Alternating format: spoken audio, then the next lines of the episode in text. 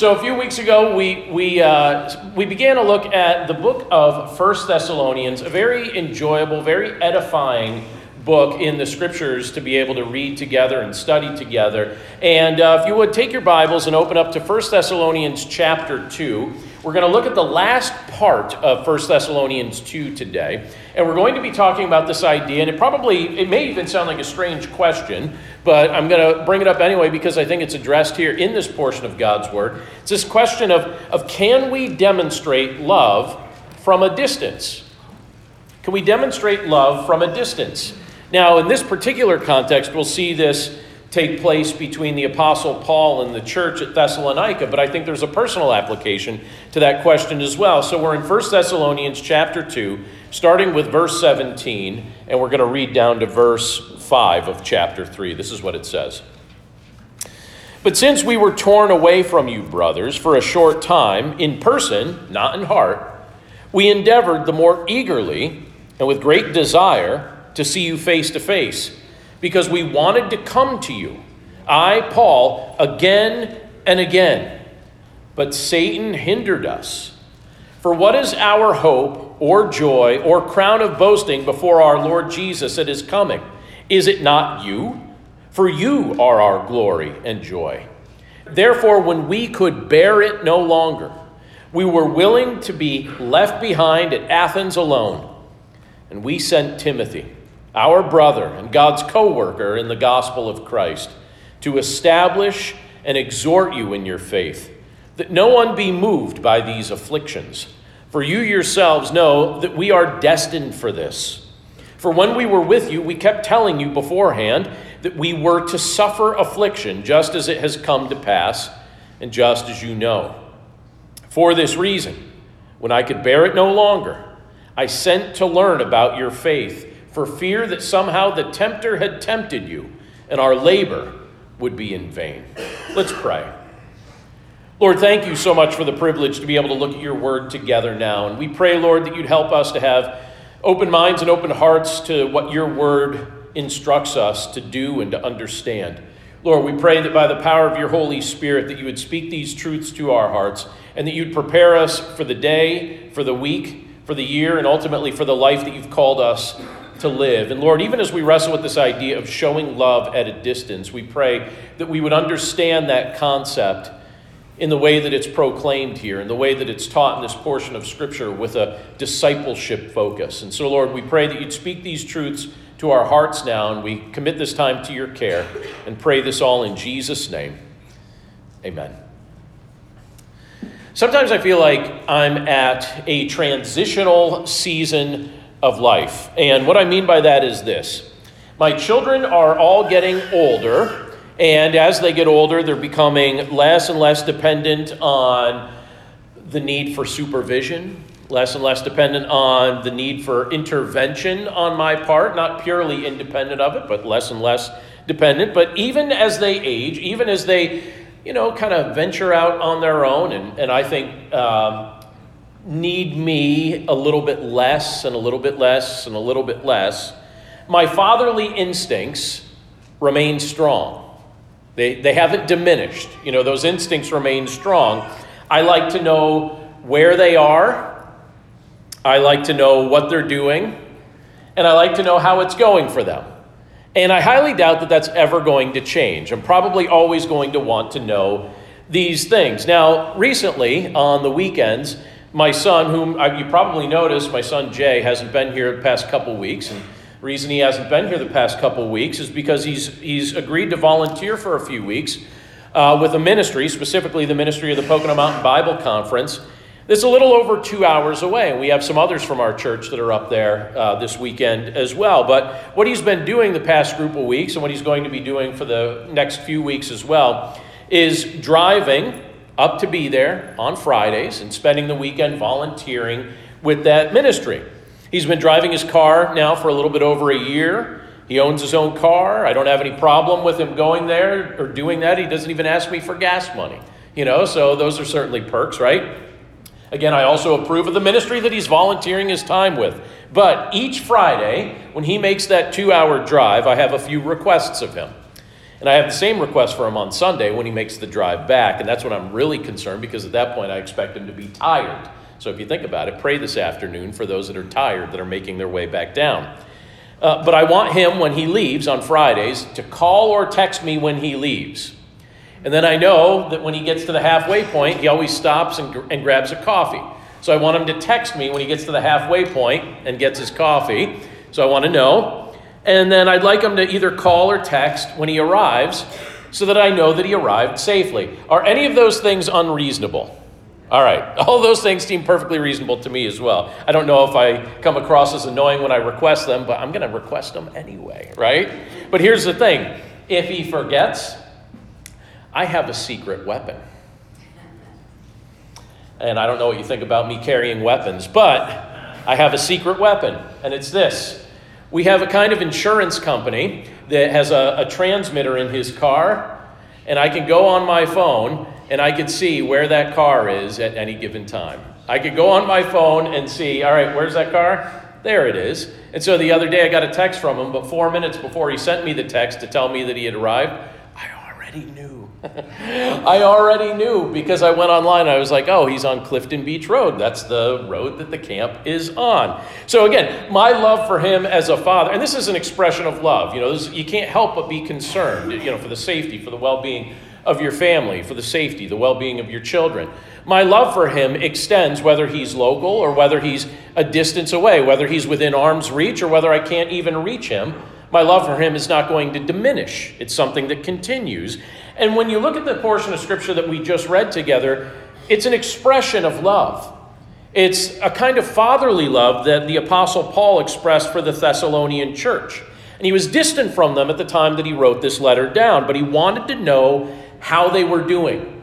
And he makes it clear that it pained him greatly that he was forced to wait to find out about their spiritual welfare. He wanted to know how they were doing, but he was, you know, communication wasn't an easy thing to, to come by during that era, and he wanted to know how they were doing. And so in 1 Thessalonians chapter 2, starting with verse 17 where we read, and then down to verse uh, 5 of chapter 3, you have Paul showing us what it looks like to demonstrate genuine love from a distance. And that's what he's doing here. And, he, and, and there's some challenges that come with doing that. And I want to discuss some of those this morning as we take a look at this portion of Scripture. And one of those challenges is this if you're trying to show love at a distance, whether it be for a family member, whether it be for someone whose faith you're invested in, you actually at times might be hindered from showing concern. Now, what do I mean by that? Let me reread Paul's actual words. Look at verse 17. He says, But since we were torn away from you, brothers, for a short time, in person, not in heart, we endeavored the more eagerly and with great desire to see you face to face. Now, I'm going to continue reading here in just a second, but do you sense the emotion Paul is expressing when he pens these words? Do you sense the emotion he's expressing here? Verse 18, he says, Because we wanted to come to you, I, Paul, again and again, but Satan hindered us. For what is our hope or joy or crown or, uh, uh of boasting before our Lord Jesus at his coming? Is it not you? For you are our glory and joy. Now, when Paul and Silas first visited the city of Thessalonica, they were blessed with a wide open opportunity to proclaim the gospel there. They were blessed with a wide open opportunity to train these, these new believers who came to faith in Christ. And I imagine that from the outside perspective, it might not have looked like a great opportunity because there was a lot of opposition that was being experienced in that city. So, opposition doesn't always translate to opportunity in our minds, but they saw it as a great opportunity. And we could see that the Lord was using this, uh, this experience, and he, he made use of Paul and Silas and their faithfulness to proclaim the gospel in that context to do a great work in that city. Again, even in the midst of a lot of opposition. And I'm certain that the Apostle Paul, as I look at his words, I'm certain that he wished that he could have remained longer with these younger believers. He wanted to stick around, he wanted to pour more into them, he wanted to train them. But as he stated in these verses, he was torn away from them. He was torn away. It wasn't that he wanted to be away from them, he was torn away from them. If you remember what took place for the sake of his safety, the brothers in that city, they assisted him with the process of moving on to another city. There were many people in Thessalonica who wanted to harm Paul and Silas. They wanted to harm them. And so those who shared Paul's faith in Christ, they decided that they didn't want to see any of that harm come to fruition. They didn't want to see Paul's ministry or Silas's ministry hindered, and so they facilitated basically their ability to safely escape the city, to safely escape harm, and sent them on to another community, to another city to proclaim and preach the gospel. But Paul felt like it was one of those moments where he really didn't have a choice. He felt kind of torn away. You know, the, his Christian family there, you know, his brothers and sisters in Christ were insisting, you must leave. People are going to harm you. And they're ushered out of the city and brought along to another place. But he felt torn away. He felt torn. He felt emotionally torn as well. Now, when you look at what Paul says here, you know, again, it seems clear he didn't want to be away very long. You know, he understood that in the moment, okay, I guess I have to be away, but I don't want to be away forever. And he actually tells them here that he desired to see them face to face. And apparently, and we don't know all the details of how this went, but apparently he attempted more than once to make that happen. So he was trying to. I, I Paul must have been so fit, by the way. You know, and I think about this. I, I, I think about, you know, during that era, yeah, some of the travel he did was by boat, but much of the travel you did during that era, it wasn't even by animal. Most of the time, if you had animals, they were there to carry your luggage. Most of the traveling you did was by foot. And, I, and, and you look, and maybe even your Bible might even have a map in the back of it, and if you don't, you can probably find one easily online, but it shows you the distances, the land masses that Paul, uh, you know, crossed over. So I'm thinking, this guy must have been so fit, you know, must have been so healthy in that respect. And he tried to get back to them. You know, he tried to, to be able to visit them over and over and over again. He indicates he tried to get back to them and visit, but he says that he was directly hindered by Satan in those attempts to get back to Thessalonica. That when he looked at it, it wasn't just circumstantial, it wasn't just, you know, kind of like whatever circumstances. He interpreted what was taking place as the direct hindrance, the direct activity of Satan to prevent him from actually being able to get back to Thessalonica. And I think that's something, I'm glad he brings it up in this portion of Scripture because I don't think we think about this enough. You know, it's a useful reality for us to contemplate. If we're actually, if you're at the point of spiritual maturity where you're not just ingesting spiritual truth, but you're also trying to invest the truth in other people, you're actively trying to invest the truth in other people. Um, I, I think it's useful to understand some of the things that the Apostle Paul was experiencing when he was trying to do that. Sometimes you might actually be hindered from doing this, and there might be a spiritual component to it. Satan intentionally, intentionally and fervently, so he's doing, doing this both ways, right? He's very intentional about it. He's very fervent about trying to thwart the proclamation of the gospel and trying to prevent the discipleship of those who come to faith in Christ. He tries to prevent the gospel from going forward, and he tries to prevent people from growing in their newfound faith. Well, how does he do it? What is he up to? What is he doing when he's trying to thwart the message of the gospel from going forward or from discipleship uh, from taking place? Well, two of the most common tactics that Satan and his demons seem to employ are direct attack and indirect deception. So he'll directly attack and he'll indirectly deceive or even directly deceive. I think that there are many ways that those tactics can be utilized, but sometimes he'll attack people through other people. Right? You ever go through a season of time where you're actually attacked by other people and you have to remind yourself, wait a second, scripture says, my battle is not against flesh and blood. It's not against flesh and blood. Right now, that person is actually being used like a pawn of Satan, and they don't even know it. So show them mercy, show them grace. They have no idea the strings that are being pulled in their life because of their lack of faith. So sometimes they'll attack us through other people. Sometimes they'll attack believers through governments. I mean, historically, has that not happened? It's happened many times, right? He even seems to have, when you look through scriptures like the book of Job, when you look at some other places as well, seems to have the ability to attack, uh, uh, attack people in regard to physical health as well. And uh, sometimes he's allowed to do that. You know, he would attack people sometimes through physical health. He also deceives weak and worldly minds. And he promotes division. He promotes false doctrine.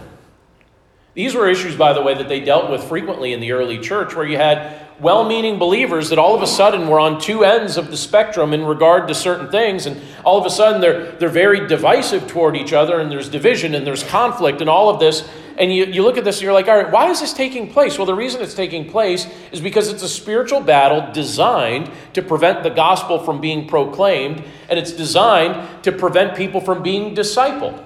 So if you can get two people who maybe at a season of their life, their spiritual heft isn't really there, or their maturity in Christ hasn't really grown, and so they're, they're still at a spot of worldliness, they're still at a spot of, of weakness. You creep into their mind and creep into their attitude and creep into their, to their actions and uh, encourage them to be divisive with one another, to fight over minor things. By the way, in marriage, you ever notice the nature of fights? You know, when you're, when you're fighting with your spouse, do you ever fight about world peace? Do you ever fight about whether or not we should actually try and assist Australia with the flames that, that uh, have been ravaging their country? No, what do you fight about? You're taking too long to use the sink, right? I need to use the sink too. There is one sink. Could you please at least share, right? It's like, do you really, really, you're going to, you're, you're going to, no, I'm not even going to go down. might, might be too self revelatory, you know. The point being, um, how many fights in life are over actual major things? Isn't it usually minor quabbles that start to feel major and then it becomes divisive. And does that not happen in the context of believers, even part of a local church or the church in the universal sense? Sometimes we find ourselves really squabbling over things that have no significance whatsoever. And I think that that's one of Satan's favorite tactics to promote division. He also encourages people to believe in false doctrines, and, and he'll kind of um, you know, just try and infiltrate people's minds and hearts to believe falsehood. And, and you know, I, apparently he was attempting to do some of these things in Paul's context. As Paul was trying to reach the Thessalonians, as he was trying to get back to them, there were certain things preventing him. And some of these tactics, maybe it was direct opposition, maybe it was attacks against his health, maybe it was believers not even being on the same page. I don't know. He doesn't really elaborate on it in, in these verses, but he just he seems to have a clear understanding that Satan was hindering his visit, and I would suspect it was probably through one of those approaches. Now, I was reading something very interesting recently about moose. All right? So that's the plural of moose, right? The plural of moose is moose, right? So moose plural and moose singular. And I thought to myself, you know what? I'm actually gonna I'm actually gonna read this to you. It's very brief, but it has a spiritual application. You'll see it right away. In fact, the person that shared it shared it from a spiritual perspective. This is something that Craig Larson shared, and I want I'm just going to read his words instead of paraphrasing it. He said this. He was he was looking at something that National Geographic had posted about moose, the plural of moose. it says this. Recently, National Geographic ran an article about the Alaskan bull moose. The males of the species battle for dominance during the fall breeding season, literally going head to head with antlers crunching together as they collide. Often the antlers, their only weapon, are broken, and that ensures defeat. The heftiest moose, with the largest and strongest antlers, triumphs. Therefore, the, the battle fought in the fall is really won during the summer when the moose eat continually. The one that consumes the best diet for growing antlers and gaining weight will be the heavyweight in the fight. Those that eat inadequately sport weaker antlers and less bulk. And this is how he, he kind of ties this in. He says this He says, There's a lesson for us here. Spiritual battles await. Satan will choose a season to attack. Will we be victorious or will we fall? Much depends on what we do now before the war begins. The bull moose principle, he says, is this enduring faith, strength, and wisdom for trials are best developed before they're needed. When I read that, I thought that's insightful. I thought that was useful. These things are best developed before they're needed. So, the point being, if you're at the point of spiritual maturity, if your walk with the Lord is at a point where, where you see Him pouring into your life over and over and over again, and now you're compelled to pour what He's pouring into your life into the lives of other people, particularly if they maybe aren't even in close proximity to you, don't be surprised if at times you're hindered from showing concern. But when the hindrances come, make sure you're prepared. Remember the power of Christ that is offered to you through prayer. Petition the Lord, seek his intervention. Trust him to demolish spiritual strongholds of ungodly opposition. He does that every day. And this was something that was very much the case in the Apostle Paul's experience, but it's not just something relegated to a generation that lived a couple thousand years ago, it's something that you and I wrestle with as well. Satan hasn't given up his attempts to stop the, pro, the, the, proclamation of the gospel and to stop discipleship from taking place. We need to be prayed up. We need to be prepared. We need to be ready when those seasons of opposition come. Something else that's illustrated for us in the portion of scripture that we're looking at today, we see in the first few verses of chapter 3. And here we're encouraged to accept the role and the reality of affliction. Look at what it says in verse 1 and the verses following in, uh, in 1 Thessalonians chapter 3. It says, Therefore, when we could bear it no longer, we were willing to be left behind at Athens alone, and we sent Timothy, our brother and God's co worker in the gospel of Christ, to establish and exhort you in your faith, that no one be moved by these afflictions for you yourselves know that we are destined for this. For when we were with you, we kept telling you beforehand that we were to suffer affliction, just as it has come to pass, and just as you know. I, uh, I have a running group text with my four college roommates. The five of us live together. Most of us were not planning to be pastors, all five of us are. One of us is in Michigan, one of us is in New Jersey, two of us are in Pennsylvania, and one's in Florida. And uh, last night I, I said, hey, uh, to, to one of my friends, one of my former college roommates, I said, hey, just so you know, uh, tomorrow I'm going to be sharing something with my congregation that I remember you telling me 23 years ago. And he said, really? What was it? And so I told him what it was. But I remember during our college years, one of my roommates said to me one evening, he said, You know, I just had the most interesting conversation with somebody in the library. I said, Why? What was it? He was telling me about this conversation he was having with another guy who was at the school uh, training for vocational ministry. And, um, and this guy was telling him about the job that he expected to get hired for right when he graduated. Now, it was an imaginary job. It was theoretical, this discussion. It wasn't something that was an actual job offer. But it was a ministry job that he thought would result in him being highly paid and not having to put in a lot of time. And um, it was going to be low hours, low expectations, high perks, and just about zero affliction. That was kind of the summary of it. And my friend came back and he said to me, he's like, I got to tell you about this conversation. And he told me about this, and we both kind of looked at each other. My friend said, yeah, I don't think he's ever going to get hired with that mindset. Now, it's 23 years later, and guess what? I don't think he did. I'm pretty sure he did not. Pretty sure that door wasn't open to him. He was looking for this affliction free life, or this idea of ministry, service to the Lord, but zero affliction and all perks.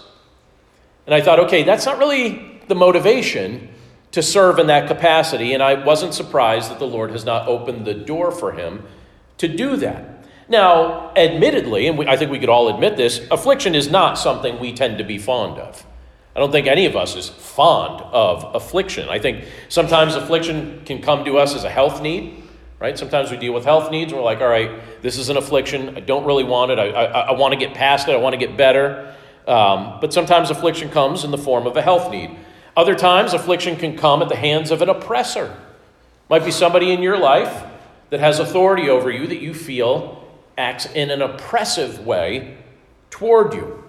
Usually, when affliction comes, it's, a, it's at the hand of, of forces that we feel like they're exerting their power and their influence over us to prevent us from doing what we're called to do. But sometimes, at least in the moment, we might not feel like we're, we have any power to stand up against it.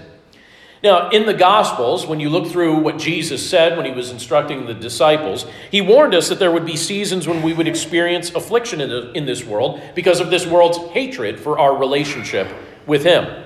And Paul apparently conveyed that same warning to the church at Thessalonica. He knew that there would be people in the city who would treat them poorly, and he wanted them to be prepared for the inevitable. But even though he was he was certain that it, that it, or at least he felt like it was very likely that they would be treated that way, he still wanted to know how they were faring. You know, was their faith growing stronger in the midst of persecution? How harsh were they being treated? Did any of these newly professing believers abdicate their faith in Christ under pressure? So Paul tells us that, that when he couldn't stand the thought of wondering any longer, he sent Timothy to them to check on them and to confirm that they were doing okay. And Timothy's job was to bolster their faith through establishing them in the faith a little bit deeper and exhorting them, to challenge them. And this way, they wouldn't be thin skinned, weak willed, surface level people. The idea was that they would be deep believers, mature believers, growing believers. The investments made in them would help facilitate their ongoing maturity in Jesus Christ. Now, it may not feel in the moment like adversity is much of a gift. But the truth is, adversity can be a gift that the Lord uses to strengthen our faith and deepen our reliance on Him.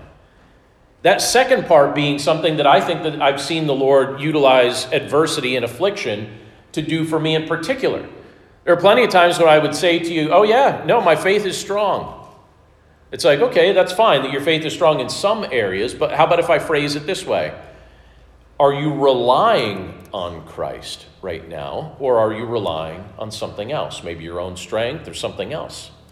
And I think for me, one of the things that the Lord's taught me through affliction is the, the expression of faith that looks like reliance on the Lord.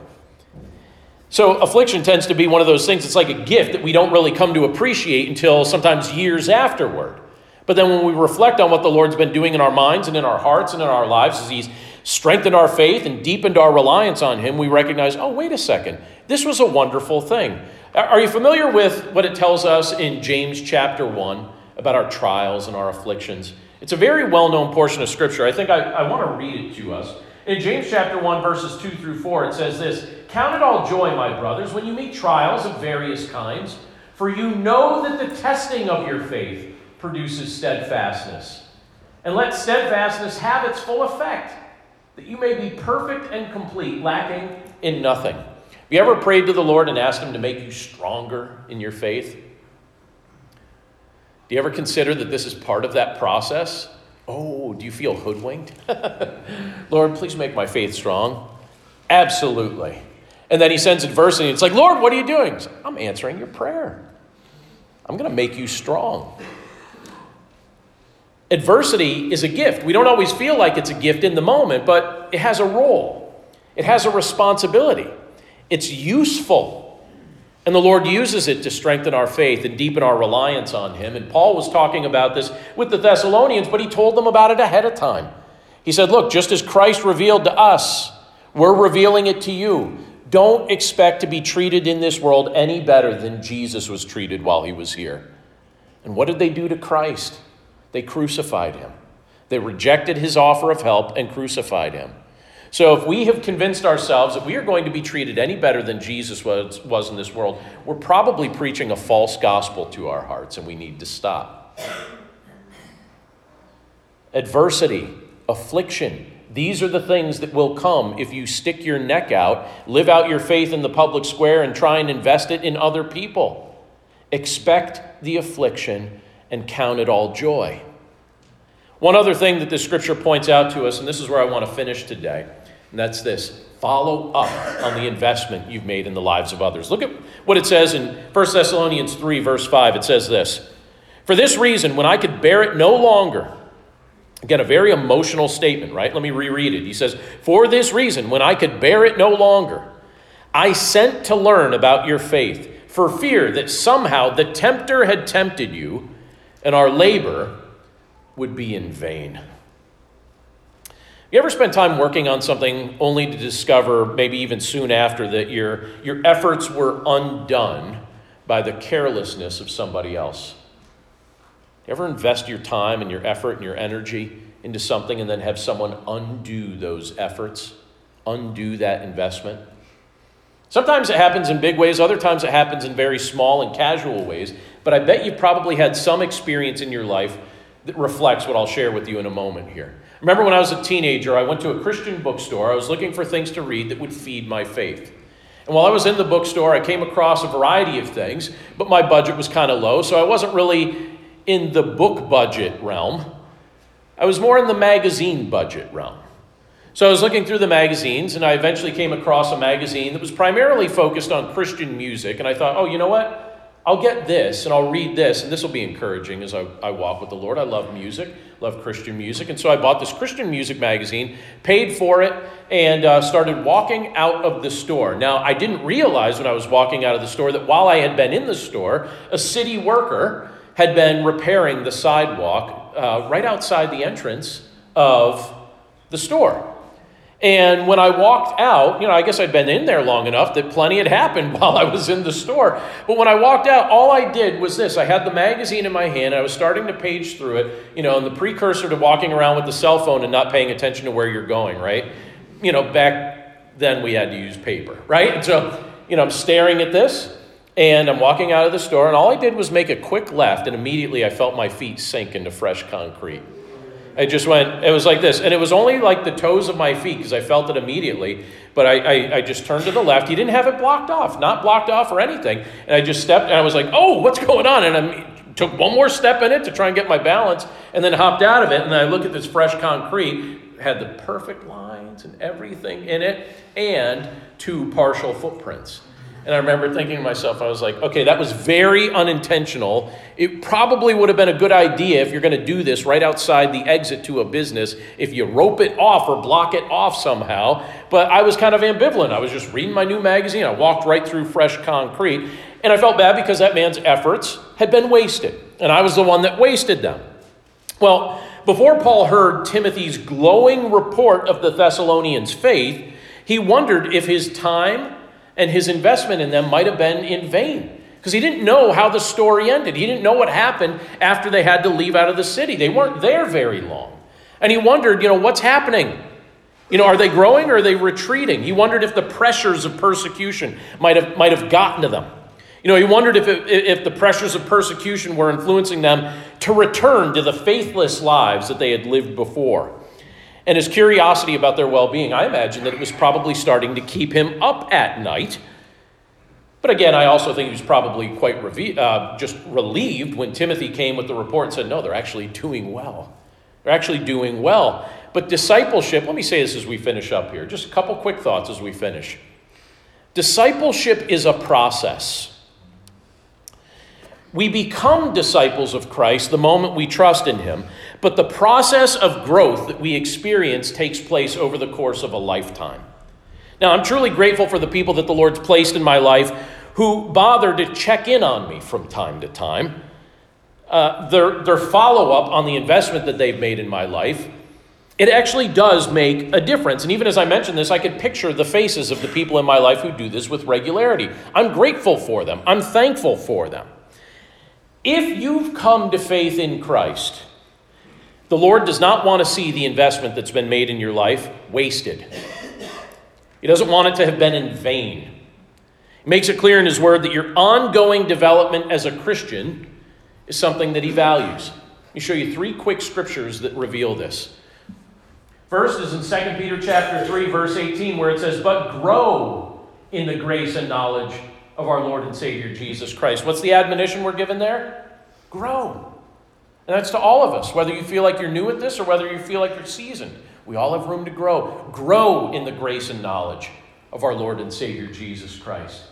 In Hebrews 6 1, it says this Therefore, let us leave the elementary doctrine of Christ and go on to maturity, to understand the full understanding of the gospel, to understand the application of the gospel to all areas of our lives, to press on, to go on to maturity. Not to remain immature in our faith, but to go on to maturity. You know, there are plenty of Christians in this world that have been believers in Christ for decades, but their maturity level isn't much past week one. And the scripture is challenging us to go on to maturity. One more, and this is something the disciples themselves said. So the apostles said to the Lord in Luke 17 5, increase our faith. Increase our faith. That could be a dangerous thing to pray, but I think we should all pray it. Increase our faith. Will we be willing to ask the Lord to increase our faith today? Increase our faith. Just as Paul was demonstrating genuine love for the Thessalonians here at a distance, we have the Lord demonstrating love for us. He demonstrates it powerfully, He demonstrates it regularly. He demonstrates his ongoing concern for our well being and for our growth. Honor his concern for you by pressing on in faith, regardless of whatever adversity you might be required to endure. Let's pray. Lord, thank you so much for the privilege that it is to be able to look at a portion of Scripture like this that shows us this idea of love being demonstrated from a distance. And it also displays to us a mindset of maturity, what it looks like to grow in our walk with you. Lord, we know that at times it can be tempting for us to just remain complacent. There are certainly seasons in my life that I would look at and I would say that was definitely a complacent season of my life. But Lord, it's not your desire that I remain complacent or that any of us remain complacent. Your desire is that we grow in our walk with you. You want us to be men and women who honor you in all respects. You want us to grow mature. You want us to be people who are focused on what you've held out for us, Lord.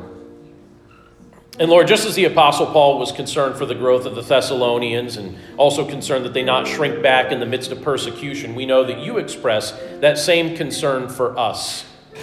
We know, Lord, that that's something that matters to you. So, Lord, we pray that we would press on to maturity, that we would be able to openly pray to you, Lord, increase our faith. Lord, that is that's my prayer for myself, and that's my prayer for each and every one of us in the hearing of your word today. But Lord, as you increase our faith, we also pray that you would help us to rely on your strength and to rely on your power and to rely on your comfort because as our faith increases, we will increasingly need to, de- to, de- to develop or deepen our reliance on those very things. We need to rely on you as you transform us. So thank you, Lord, for your goodness. Thank you for challenging us from a letter that you inspired the Apostle Paul to write to a church in Thessalonica. We pray that we would apply these deep spiritual truths to our walk with you and that by your grace we would continue to grow. We love you, Lord. We thank you for all these things in Jesus' name.